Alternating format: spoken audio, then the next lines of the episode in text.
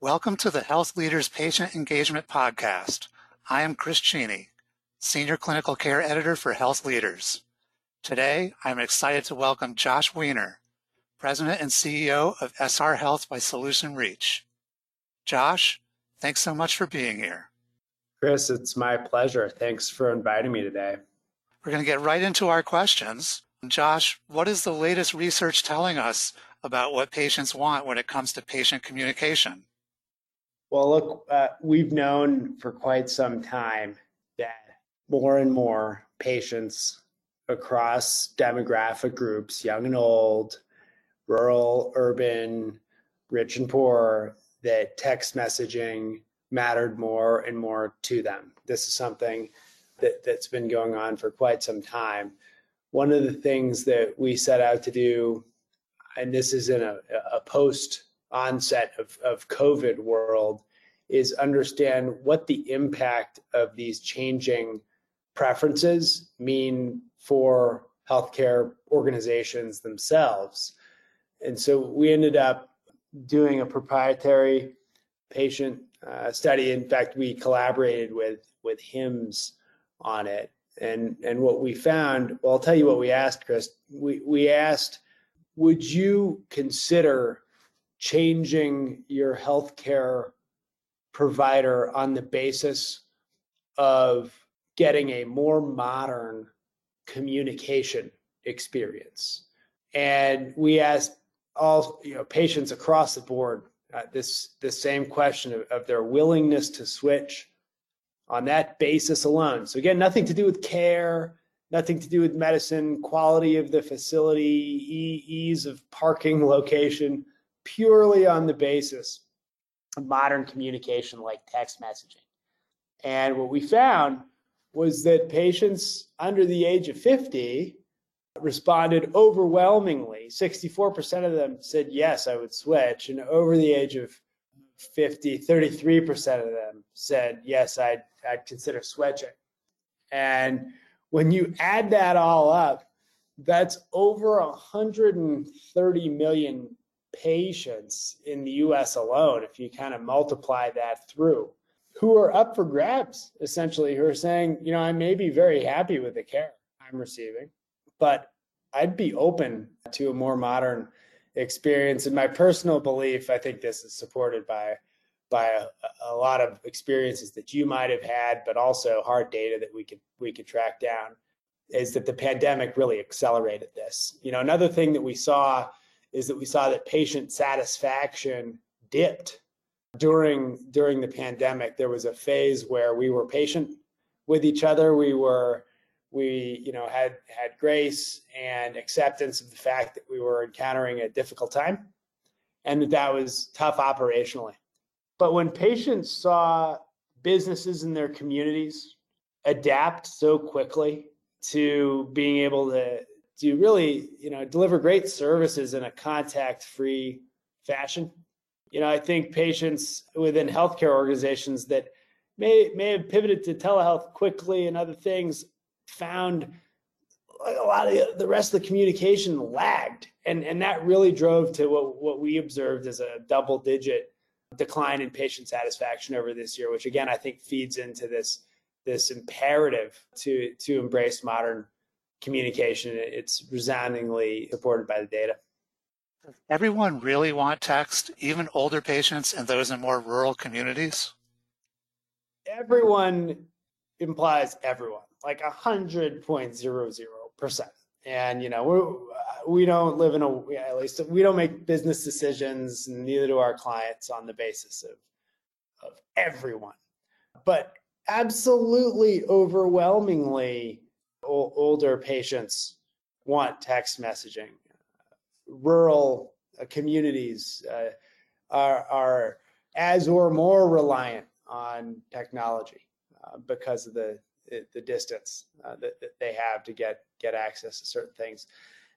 And so, you know, when you look at again, look at the pandemic as an example, how many folks do you know personally who became quite proficient in Zoom or GoToMeeting or or FaceTime or or even text messaging, who um, who maybe were not before the pandemic because that became a really important means of connecting with their with their loved ones. That was my personal experience. I imagine it's your yours as well that you saw a lot of a lot of folks who are older um, do really really well with technology over the past year plus.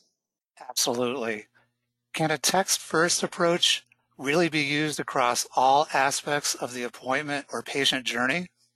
Yes, it sure can. I love that you asked that because it, it's a phrase we use a lot here text first, not text only, text first.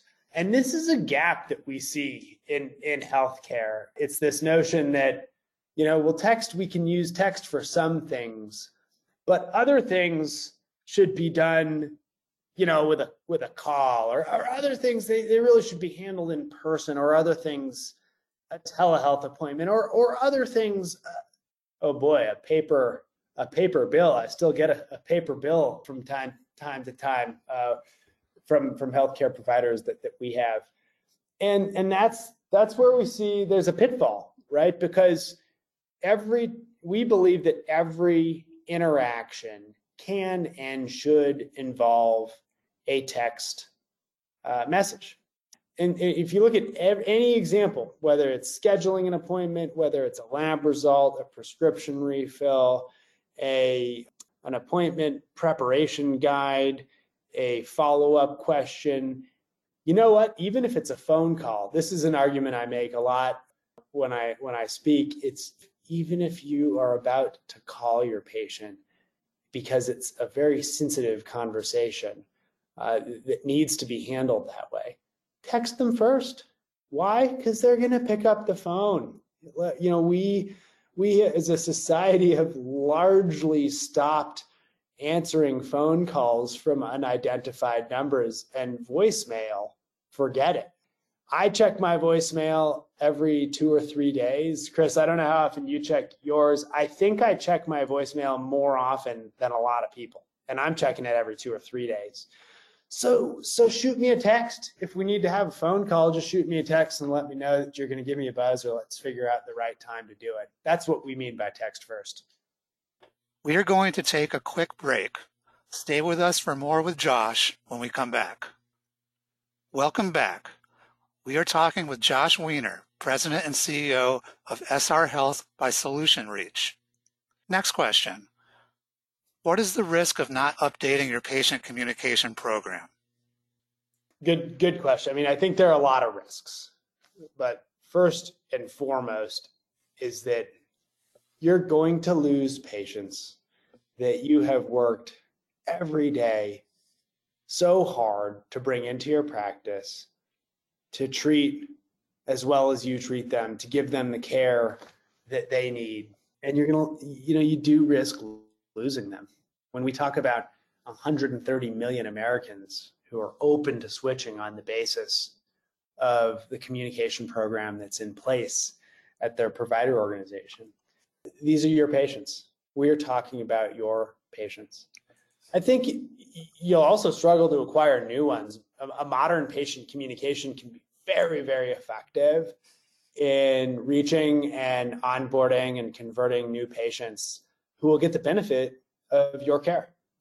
And the fact is that we as patients, we as consumers, we're looking for a healthcare experience that now has a lot more in common with the convenience and availability and intelligence from a digital perspective is uh, you know as companies like uber and netflix and, and DoorDash, or if you think about Delta and, and how can, you know convenient the Delta application is for for scheduling and things around around air travel. These are experiences that healthcare consumers are now expecting. The good news is is that largely they're available. It, it just takes some gumption to get going and create some change because healthcare is harder. It is more complicated and healthcare organizations are heroic and their workers are heroes. This is not an easy environment in which to drive change, but if we've learned anything over the past year, it's that change is, is possible. And so we can get, get to work mitigating this risk.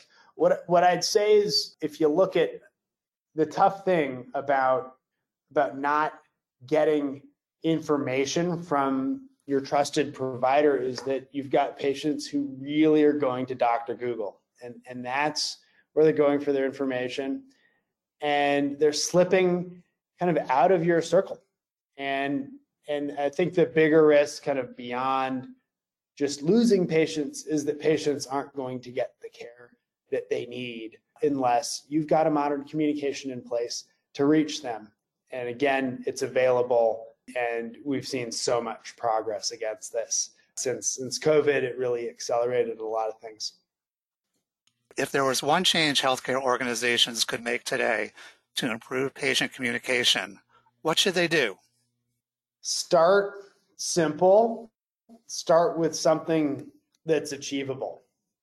We do believe that a text first approach is something that's just that. It's simple, it's achievable. It supports this concept that a lot of a lot of healthcare leaders are talking about digital front door, right? But when we really dig in, we start to see with text messaging and other ways in which we can automate important email and secure messaging and other things.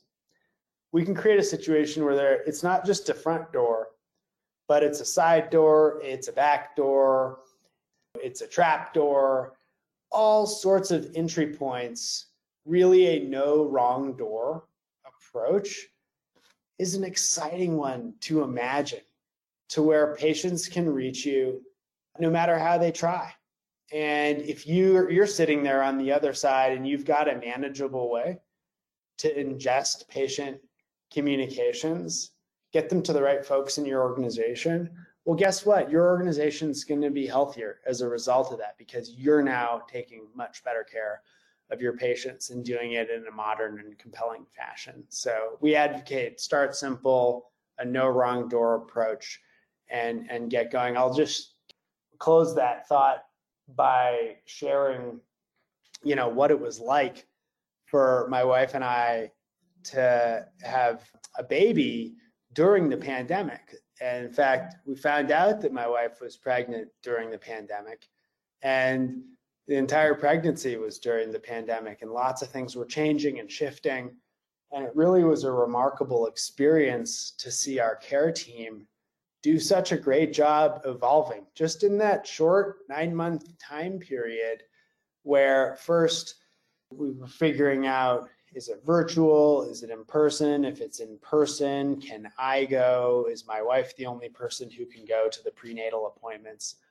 There were so many questions leading up to every single appointment and it was just a, a reminder of how important having modern communications are throughout that new new process. And we had to be nimble, we had to be flexible, and we were. And at the end, at the end of the day, mean, the care that we received was unbelievable, but the communication, you know, was we were figuring it out. We were, you know, as we were as we were going, and I think we all learned. We as a as a whole society, as a world, we learned from that in terms of how we can we can really do this. We can do this better when we put our, our, our minds to it. And so, so I'd kind of close that thought by saying, let's gear up, make a change. Now is a good time to be a change, to make a change, and God forbid, get ready for the next pandemic. But in the interim, just deliver a really amazing experience that we might not have otherwise imagined.